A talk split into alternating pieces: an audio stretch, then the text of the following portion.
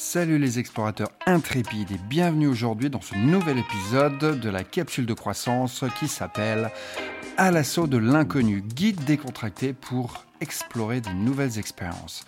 Alors, bon, l'exploration de nouvelles expériences, mais c'est quoi? Mais attachez vos ceintures ou pas d'ailleurs, parce qu'on va se la jouer sans prise de tête, mais avec une bonne dose de curiosité. Ouais, ouais, la belle curiosité.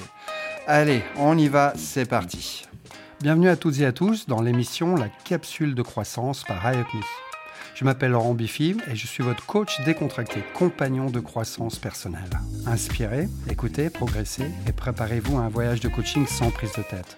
Vous écoutez la capsule de croissance par IUPME. Alors on est tous là, un petit peu coincés dans nos zones douillettes, hein, comme des geckos accrochés au mur. Mais aujourd'hui, on dégaine nos capes d'aventurier, on se lance dans le grand bal de l'inconnu. Je sais pas où je vais, allez, pas de règles strictes ici, juste l'idée de secouer nos habitudes et de voir ben, où ça va nous mener. On va déambuler dans le monde fascinant de ce qui n'est pas encore connu. Que ce soit tester un nouveau hobby, faire un road trip improvisé ou même goûter un plat exotique qui a l'air un peu suspect, un peu chelou. On va parler de tout ça et sans se prendre trop au sérieux, comme d'habitude. Prêt à vous laisser embarquer dans cette aventure décontractée où l'inattendu est roi et où la seule règle est finalement de s'amuser. Alors, enfilez vos chapeaux d'explorateur et vos chaussettes bien confortables si vous préférez, et plongeons ensemble dans l'univers palpitant de l'exploration personnelle. Ça va être fun, promis. Allez. Donc, afin de vous éclairer, voici le menu du jour. Alors, au menu, cinq axes de travail, à savoir numéro 1, le monde au-delà de la zone douillette. Ben, dans ce point, on parlera bien évidemment de la zone de confort. D'ailleurs, à ce sujet-là, allez écouter notre épisode numéro 7 qui traitait justement de la zone de confort ou, comme moi je l'appelle, l'île du confort. En point 2, les défis et les petits monstres. Ici, on va décortiquer ensemble les petits monstres intérieurs qui peuvent nous retenir. Du doute de soi à la peur du jugement et comment les apprivoiser avec humour. En point 3, la science et l'élargissement des horizons. Eh ouais, dans ce point, on va parler de la neuroscience de l'aventure et on va plonger dans le labo de la psychologie pour comprendre comment notre cerveau réagit à de nouvelles expériences et pourquoi ça peut être une bonne chose finalement. En 4, explorer sans raconter toute sa vie. Bah ouais, ici on va parler de notre approche aux réseaux sociaux. Ah, ces bons vieux réseaux sociaux, on adore ça. Ou réfléchir sur la façon d'explorer de nouvelles expériences sans forcément tout partager. On vous donnera quelques astuces pour garder son jardin secret ou alors un tout petit peu plus secret sans être un ermite. 5. Allez, cerise sur le Sunday, les perles cachées de la croissance personnelle. Pour finir, en point 5, donc ce point-ci, je vous parlerai des joies de l'échec. Eh ben ouais, on adore se planter, hein, c'est trop fun. Parce que même dans les moments où ça marche pas comme prévu, il y a des leçons précieuses à tirer. L'échec, c'est pas la fin, c'est juste une étape vers le succès. Alors voilà, section 1, le monde au-delà de la zone douillette. Bienvenue dans le royaume bien connu de la zone de confort. Genre le Starbucks de notre cerveau où tout sent bon et où chaque coin est familier. C'est là que notre histoire commence, hein, avec le premier chapitre intitulé Le refuge familiarisé. Alors notre cerveau, ce fan du connu, adore se pelotonner hein, dans la zone de confort. C'est là où tout a un air de déjà vu, où les choses sont familières comme le café du matin, où il n'y a pas besoin de se prendre la tête. C'est le Starbucks personnel de notre esprit, où l'odeur du confort règne en maître. Ensuite de ça, il y a la routine. Ce bouclier rassurant et comparable à notre série télé préférée qu'on regarde en boucle, encore et encore. On connaît tous les personnages, qui sont autres que ben, nous-mêmes. On sait ce qui va se passer, et en plus, ça évite les surprises déroutantes. Rien de mieux que de savoir comment se déroule chaque épisode de notre vie, de notre journée, n'est-ce pas? C'est plus rassurant. Donc dans ce Starbucks mental, hein, la réduction du stress est aussi à la carte. Eh c'est ce troisième aspect, réduction du stress. En restant dans le connu, on minimise les risques de rencontres un peu stressantes. Pas de surprise ici, stress, tu peux aller faire un tour, va voir là-bas si j'y suis, s'il te plaît. C'est comme avoir un super anti-stress à portée de main. Cependant, il y a un hic. On peut tellement aimer cette zone douillette qu'on s'y installe confortablement, même quand ça nous sert plus vraiment. C'est un peu comme rester euh, abonné à un magazine hein, qu'on lit plus juste parce qu'on le connaît. Un statu quo qui peut parfois devenir un piège. Eh ouais.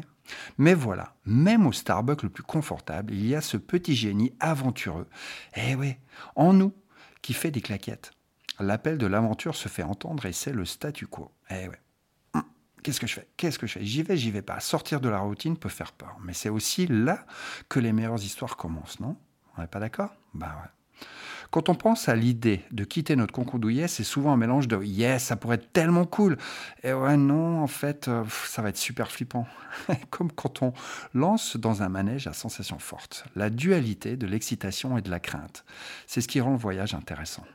Notre cerveau, gourmet en quête de nouvelles saveurs, adore un peu le piquant et finalement, il dit jamais complètement non à une petite friandise de temps en temps. Il a besoin de variété, de challenge. Sortir de la zone de confort, c'est comme ajouter des épices à un plat. Ça donne du goût, eh ben, du goût à la vie. Eh ouais. C'est là où notre cerveau se régale de nos expériences. Des défis stimulants. Alors, que diriez-vous de déguster un peu d'aventure en quittant la routine bien connue pour explorer les contrées inexplorées de la zone de confort? La carte est entre vos mains aventuriers de l'esprit, je vous en prie, faites-vous plaisir. Allez, section 2, les défis et les petits monstres. Décortiquons ensemble les petits monstres intérieurs qui peuvent nous retenir du doute de soi à la peur du jugement et comment les apprivoiser, encore une fois, avec humour. Donc, en 1, on a le doute de soi. Ah, le bon vieux doute de soi ce compagnon de route sournois qui chuchote à l'oreille Bah, tu n'y arriveras pas. voilà. Ou alors, c'est trop dur, t'as pas le cran. Hein? Bah non. Ici, on va explorer pourquoi il surgit et comment le transformer en accompagnant de route moins grincheux. Ah, le bon vieux doute de soi, ce partenaire de voyage qui aime jouer au rabat-joie. Alors, pourquoi diable il fait ça? Et comment on peut le persuader de mettre un peu de paillettes dans son discours? Eh bah ouais, hein? Eh bien, attachez vos ceintures, on va plonger dans la psyché humaine. D'abord, le doute de soi n'est pas un méchant vicieux hein, qui surgit juste pour gâcher la fête. Non, non, non. C'est un peu comme une alarme de sécurité dans notre cerveau. Il se pointe quand on s'aventure dans des eaux inconnues. Là où les règles ne sont pas encore bien définies, le doute de soi, c'est un petit peu le gardien du statu quo. Il adore les habitudes bien rodées et déteste absolument par-dessus tout quand on lui fait des blagues imprévisibles. Transformons maintenant ce grincheux en un compagnon de route un peu plus sympa. Comment? Eh ben, En le traitant comme le cousin euh, excentrique qu'on ne peut pas éviter lors des réunions de famille. Hein. on en a tous eu un. Ouais, cette personne-là, on ne peut pas l'éviter. Plutôt que de l'ignorer, écoutons-le, donnons-lui la parole, mais sans lui laisser tout le micro. De plus, rappelons-nous que le doute de soi est souvent basé sur des scénarios futurs qui n'ont même pas encore eu lieu. C'est un peu comme le réalisateur catastrophe qui imagine des fins apocalyptiques à chaque fois, à chaque projet. Alors on peut lui dire euh, merci pour la prévention, mais je vais quand même tenter de ma chance. Merci, merci. Et en fin de compte, le doute de soi hein, peut être notre ange gardien, excessivement zélé.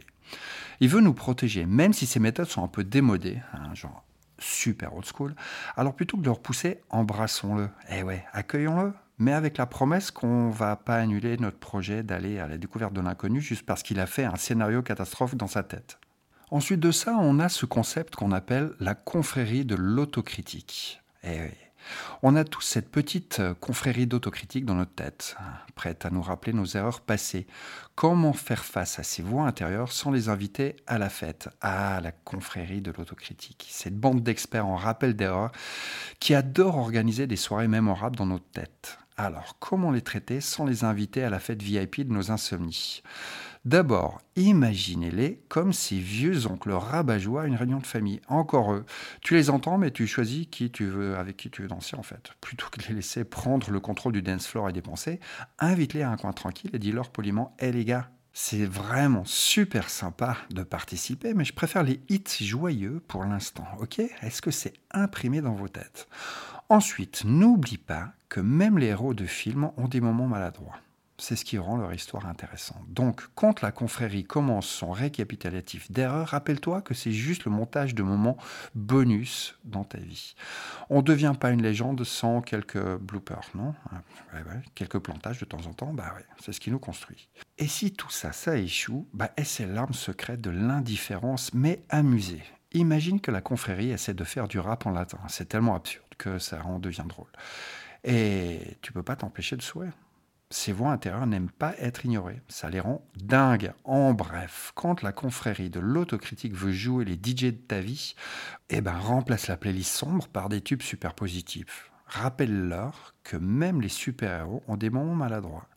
Et si tout le reste échoue, transforme-les en rappeur latin pour un spectacle mental mais super drôle et super hilarant. Ensuite, dans 3, on a la peur du jugement. Eh oui, la peur du jugement. C'est comme si on était tous sous les projecteurs des opinions des autres. On va examiner pourquoi ça peut nous freiner et comment laisser ces regards glisser comme de l'eau sur les plumes d'un canard. Bon, bah alors d'abord, il faut comprendre que la plupart des gens sont occupés à jongler avec leurs propres pensées, émotions et aussi Instagram hein, pour consacrer beaucoup de temps à nous juger. On n'est pas la star d'une émission de télé où chaque faux pas est scruté à la loupe. Alors, tranquillou bilou, personne ne retient tes erreurs aussi longtemps que toi en fait, tout simplement. Ensuite, on peut se demander, et si tout ça n'était pas qu'une pièce de théâtre dans ma tête? La peur du jugement, c'est souvent basé sur des scénarios fictifs où on imagine des spectateurs dans l'ombre critiquant chaque mouvement.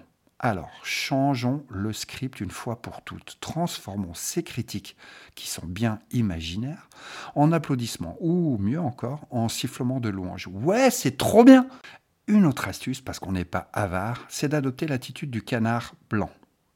Alors, non, pas le canard blanc, parce que si on croise un canard blanc, c'est que c'est peut-être un signe. Imaginez-vous avec des plumes imperméables, totalement indifférentes à la pluie des regards critiques. Si quelqu'un jette un regard désapprobateur, bah laissez-le glisser, comme une goutte d'eau sur le dos d'un canard, blanc ou pas.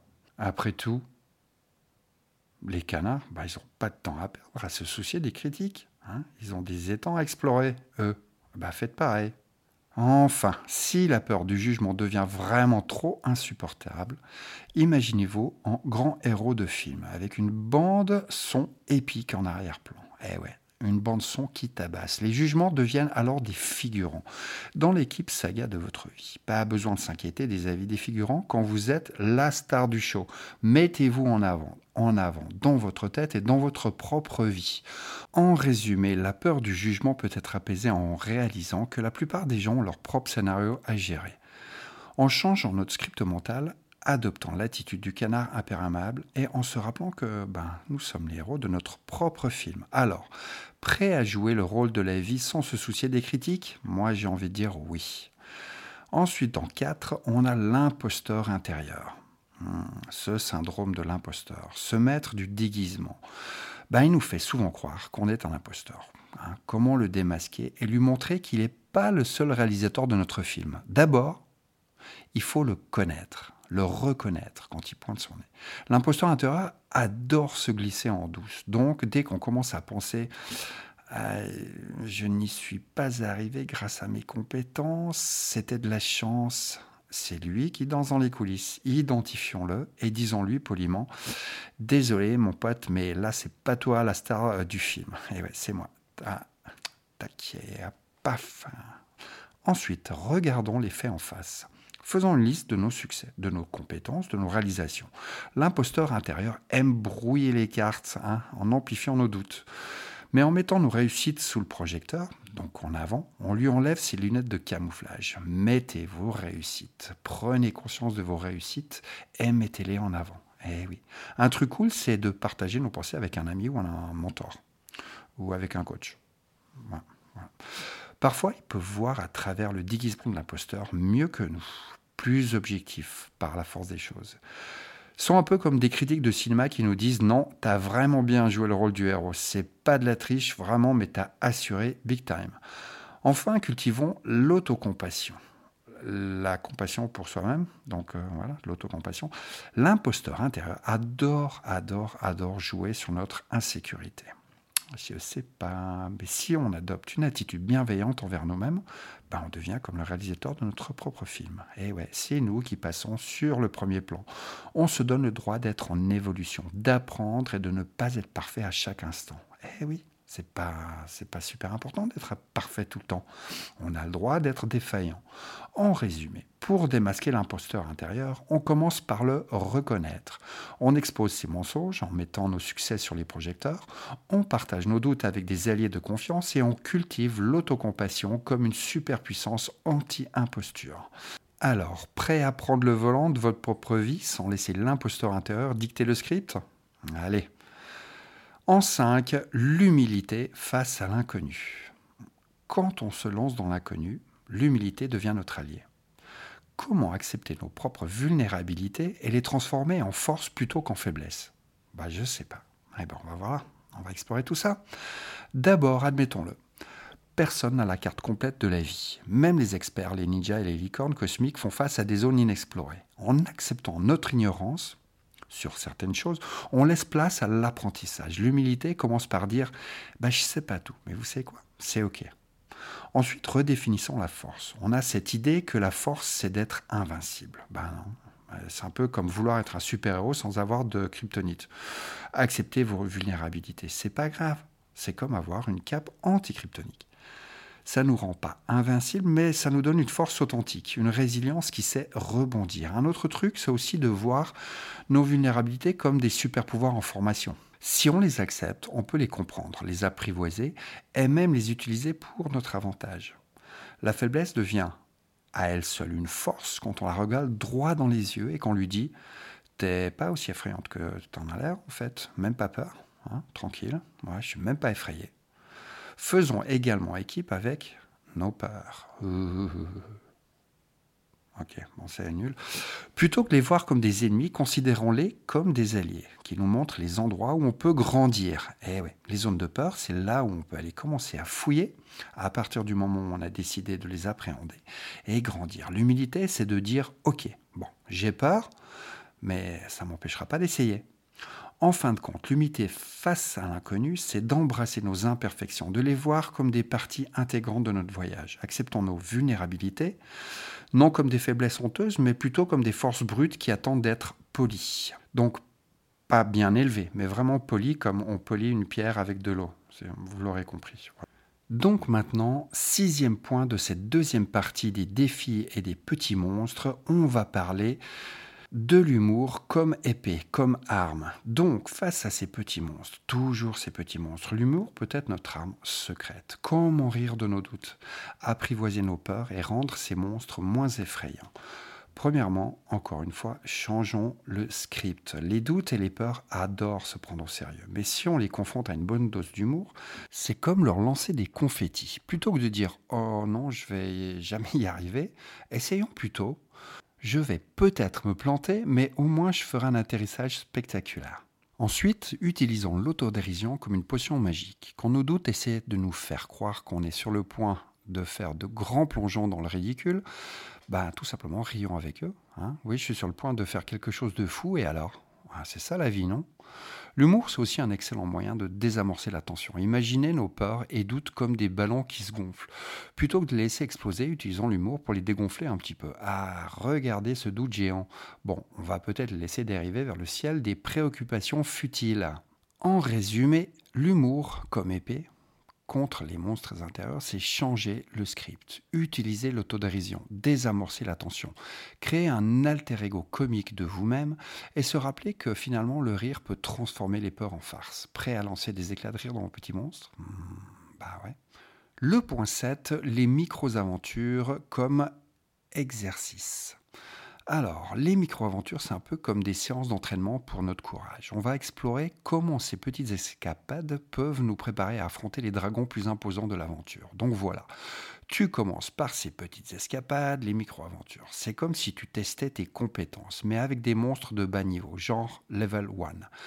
Peut-être que tu décides de faire une randonnée impromptue ou d'essayer un nouveau café, un truc de malade, rien de trop fou. mais tu te mets déjà dans l'état d'esprit de l'aventurier. Pas à pas. Maintenant, pourquoi est-ce que c'est génial? Eh bien, chaque micro-aventure, c'est un peu comme un niveau bonus. Hein. voilà, on franchit des niveaux, mais qui débloquent des compétences spéciales. Genre, tu te rends compte que tu peux survivre à une randonnée surprise dans la forêt, ou alors affronter un dragon cracheur de feu devient presque une formalité. En gros, c'est comme si tu gagnais des super pouvoirs à chaque petite victoire. Et parlons-en de ces dragons imposants. Ce sont des défis épiques dans la vie, tu vois. Genre, changer de carrière, déménager dans un endroit complètement nouveau, ou même entreprendre un projet colossal. Des micro-aventures, elles sont là pour te muscler le courage à la façon d'un entraîneur personnel, mais pour l'âme, du coup. Voilà, on va pas gravir le Cervin tout de suite, mais on va essayer une petite promenade dans le jardin. Commençons petit. C'est un peu comme quand tu joues à un jeu et que tu fais plein de quêtes secondaires avant d'aller affronter le grand méchant. Les micro-aventures, c'est comme tes quêtes secondaires. Elles te font gagner de l'expérience, te donnent des trésors de confiance et te préparent mentalement à ce qui t'attend dans le grand monde de l'aventure. Donc, la prochaine fois que tu hésites devant une micro-aventure, dis-toi que c'est comme un mini-raid qui te rendra plus fort hein, pour les batailles à venir. Les dragons imposants, eux, ben, ils ont qu'à bien se tenir parce que tu es en mode entraînement intensif grâce à ces petites escapades. Donc, en bref, cette section est un safari dans la jungle de nos pensées. On va dompter les petits monstres intérieurs avec un mélange des deux contractions, d'humour et d'une pincée de courage. Parce que même les dragons intérieurs peuvent être apprivoisés, surtout quand on leur lance des boules de papier plein d'autodérision. Allez, une fois que ça c'est fait, c'est réglé, il y a la stratégie des petits pas. Comment démarrer l'aventure sans se sentir submergé Parlons maintenant des petits pas et des micro-aventures pour rendre le tout plus digeste. Eh bien, la stratégie des petits pas, c'est un peu comme apprendre à nager en commençant par les pataugeoires, les, au lieu ben, forcément des grands océans, tu vois. Ça consiste à décomposer l'aventure géante en mini-aventures plus gérables. Alors, imagine que tu veux te lancer dans une aventure épique, comme construire un empire du taco ou écrire un roman sur les extraterrestres qui apprennent jouer au ping-pong. Au lieu de te jeter tête baissée dans cette quête colossale, Commence petit. La première étape, on pourrait imaginer que c'est comme un tutoriel du jeu, où tu apprends les bases. Ça pourrait être quelque chose de simple, genre trouver une recette de taco intéressante ou écrire une petite anecdote sur un extraterrestre maladroit et sa raquette de ping-pong. Ensuite, tu passes à la création de mini-quêtes. Pas besoin de tout conquérir d'un coup, prends un petit pas à la fois. Hein, genre tester une nouvelle garniture de taco chaque semaine ou écrire une page de ton roman chaque jour.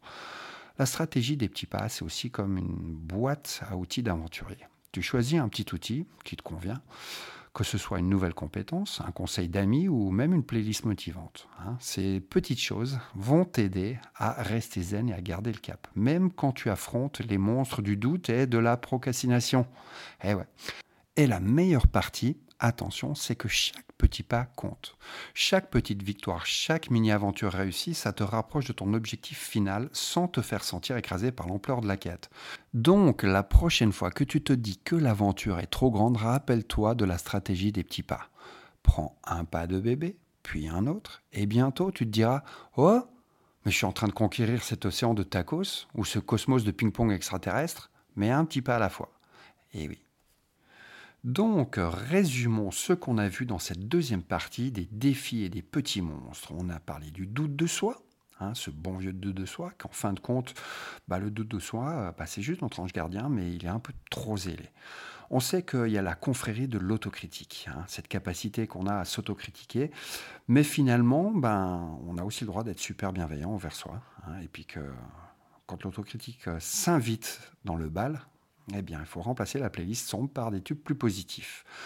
Il y a la peur du jugement, ce bon vieux jugement, hein, mais on sait que la peur du jugement peut être apaisée en réalisant que la plupart des gens ont leur propre scénario à gérer.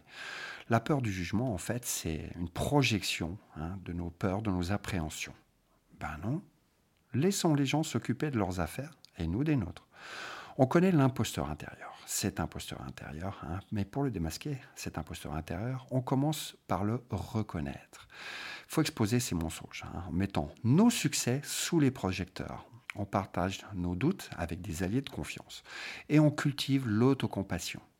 Ensuite de ça, il y a l'humilité face à l'inconnu. Ce bé vient là, je sais pas, je sais pas, je sais pas. En fin de compte, l'humilité face à l'inconnu, c'est embrasser nos imperfections, les voir comme des parties intégrantes de notre voyage.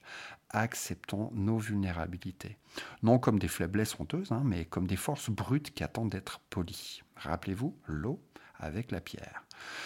Et aussi, on sait que ben, l'humour peut être un fidèle allié hein, avec tout ça.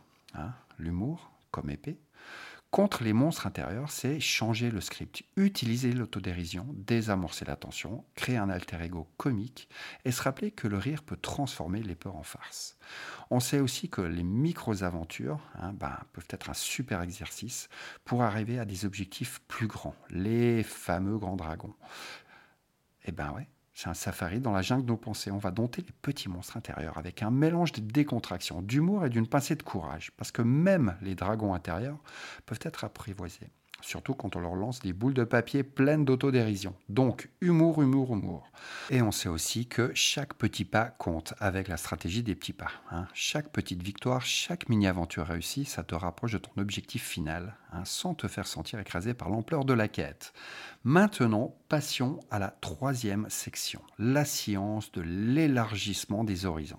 Plongeons ici dans le labo de la psychologie pour comprendre comment notre cerveau réagit à de nouvelles expériences et pourquoi ça peut être une bonne chose. Alors bien sûr, on va plonger dans le labo de la psychologie, mais sans blouse blanche ni microscope ennuyeux, juste des neurones, des aventures et peut-être un peu de café pour pimenter les choses. Alors, attache ta ceinture, on part à la découverte de la neuroscience de l'aventure façon détente. Imagine ton cerveau comme un scientifique un petit peu euh, maboule, un petit peu fou. Hein, toujours curieux, toujours prêt à tester de nouvelles hypothèses. Quand tu te lances dans une nouvelle aventure, c'est comme si ce scientifique intérieur disait Eh, il se passe quelque chose de nouveau? Ah, mais Allons explorer ça. C'est là que la fête commence dans la tête. Ouais, c'est l'anouba dans la tête. Donc, premièrement, il y a cette petite star du show appelée dopamine. Elle est comme la rockstar de la récompense dans ton cerveau quand tu t'aventures hein, dans l'inconnu, que ce soit essayer un nouveau plat ou faire du saut à l'élastique, ou les deux en même temps, qui sait, je ne sais pas, le cerveau libère cette dopamine, te donnant une sensation de bonheur et de satisfaction. C'est un peu comme une petite tape amicale sur l'épaule, genre bam, genre bien joué, aventurier intrépide, je suis trop fier de toi, j'en veux encore. Ensuite, il y a l'hippocampe, le maître absolu des souvenirs de la tête, de notre cerveau. Eh. Quand tu te lances dans une aventure, l'hippocampe est comme un caméraman qui filme chaque détail. Donc même si tu ne deviens pas le pro du saut à l'élastique du jour au lendemain, ton cerveau conserve ses souvenirs d'aventure, créant une collection de moments mémorables qui te suivent partout. Genre où que tu ailles, les souvenirs sont là. Ensuite de ça, on a un truc un peu bizarre, hein, mais euh, j'imagine pas qu'on puisse continuer cet épisode sans parler du cortex préfrontal, la partie super sage du cerveau. Quand tu te lances dans une aventure, cette zone s'allume comme une ampoule. Elle est responsable de la prise de décision, de la planification et de l'adaptation. Donc, l'aventure, c'est comme un entraînement pour ton contexte préfrontal, le rendant plus fort et plus agile. Maintenant, pourquoi c'est une bonne chose? Eh bien, l'aventure stimule non seulement tes émotions positives, mais elle renforce aussi les connexions neuronales dans ton cerveau. C'est comme un petit peu si chaque nouvelle expérience était une séance d'entraînement pour ton cerveau, le gardant en forme et prêt à relever les défis que la vie lui lance. Donc, pour faire court, quand tu t'aventures, ton cerveau jette une fête interne avec dopamine, enregistre tout avec l'hippocampe et fait travailler le cortex préfrontal. C'est comme une soirée cérébrale où tout le monde s'amuse et devient un peu plus intelligent en même temps. Donc, c'est voilà, c'est win-win. Donc, la prochaine fois que tu te demandes si tu devais essayer quelque chose de nouveau, rappelle-toi que ça aussi c'est une fête pour tes neurones. Eh oui. Maintenant, on va passer à la section numéro 4. Explorer sans raconter toute sa life. L'art de la discrétion. Alors, comment explorer de nouvelles expériences sans forcément tout partager sur les réseaux sociaux? Des astuces pour garder son jardin secret sans être un ermite. Eh l'art de la discrétion. C'est un peu comme jongler avec des grenades à confetti, hein, sans que tout le monde le sache. Tu vois Ok, bon. Analogie un petit peu bancale, mais néanmoins, on peut explorer, décontrer, inexplorer sans forcément faire une déclaration officielle sur les réseaux sociaux. Hein, on est d'accord? Alors, attache ta ceinture de discrétion. Voici quelques astuces décontractées pour garder ton jardin secret sans passer pour un ermite. Donc, on a la pratique du slow social media. Prends ton temps pour partager. Pas besoin de faire un live dès que tu fais quelque chose de nouveau.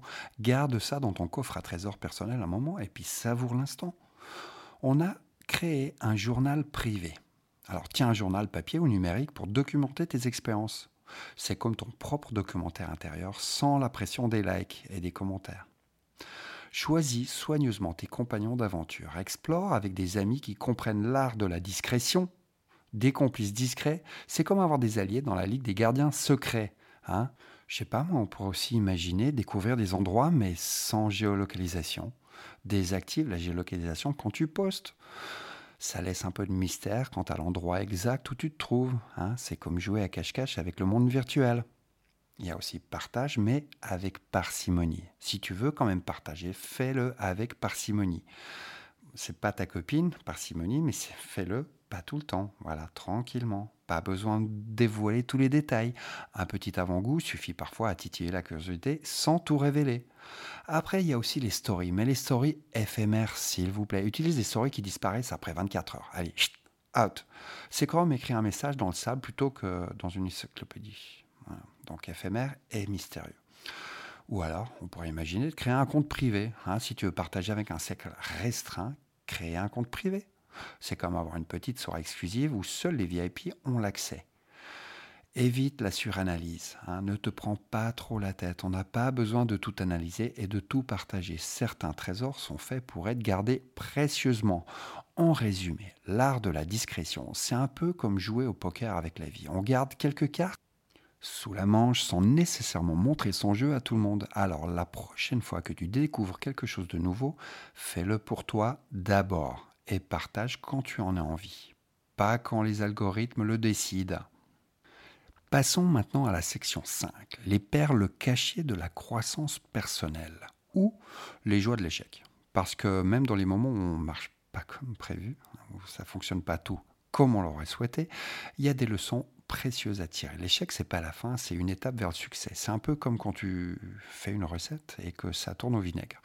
Mais au lieu de pleurer, tu découvres que tu as créé un plat révolutionnaire. L'échec, c'est comme le professeur un peu bizarre à l'école de la vie, toujours là pour te donner des leçons que tu n'aurais jamais imaginées. Ouais, créativité. Donc, premièrement, échouer, c'est un peu comme naviguer dans un bateau dans une mer houleuse. Ça peut secouer, ça peut mouiller, bien sûr, mais au final, tu apprends à manœuvrer, à ajuster les voiles et à devenir le capitaine intrépide de ta propre destinée.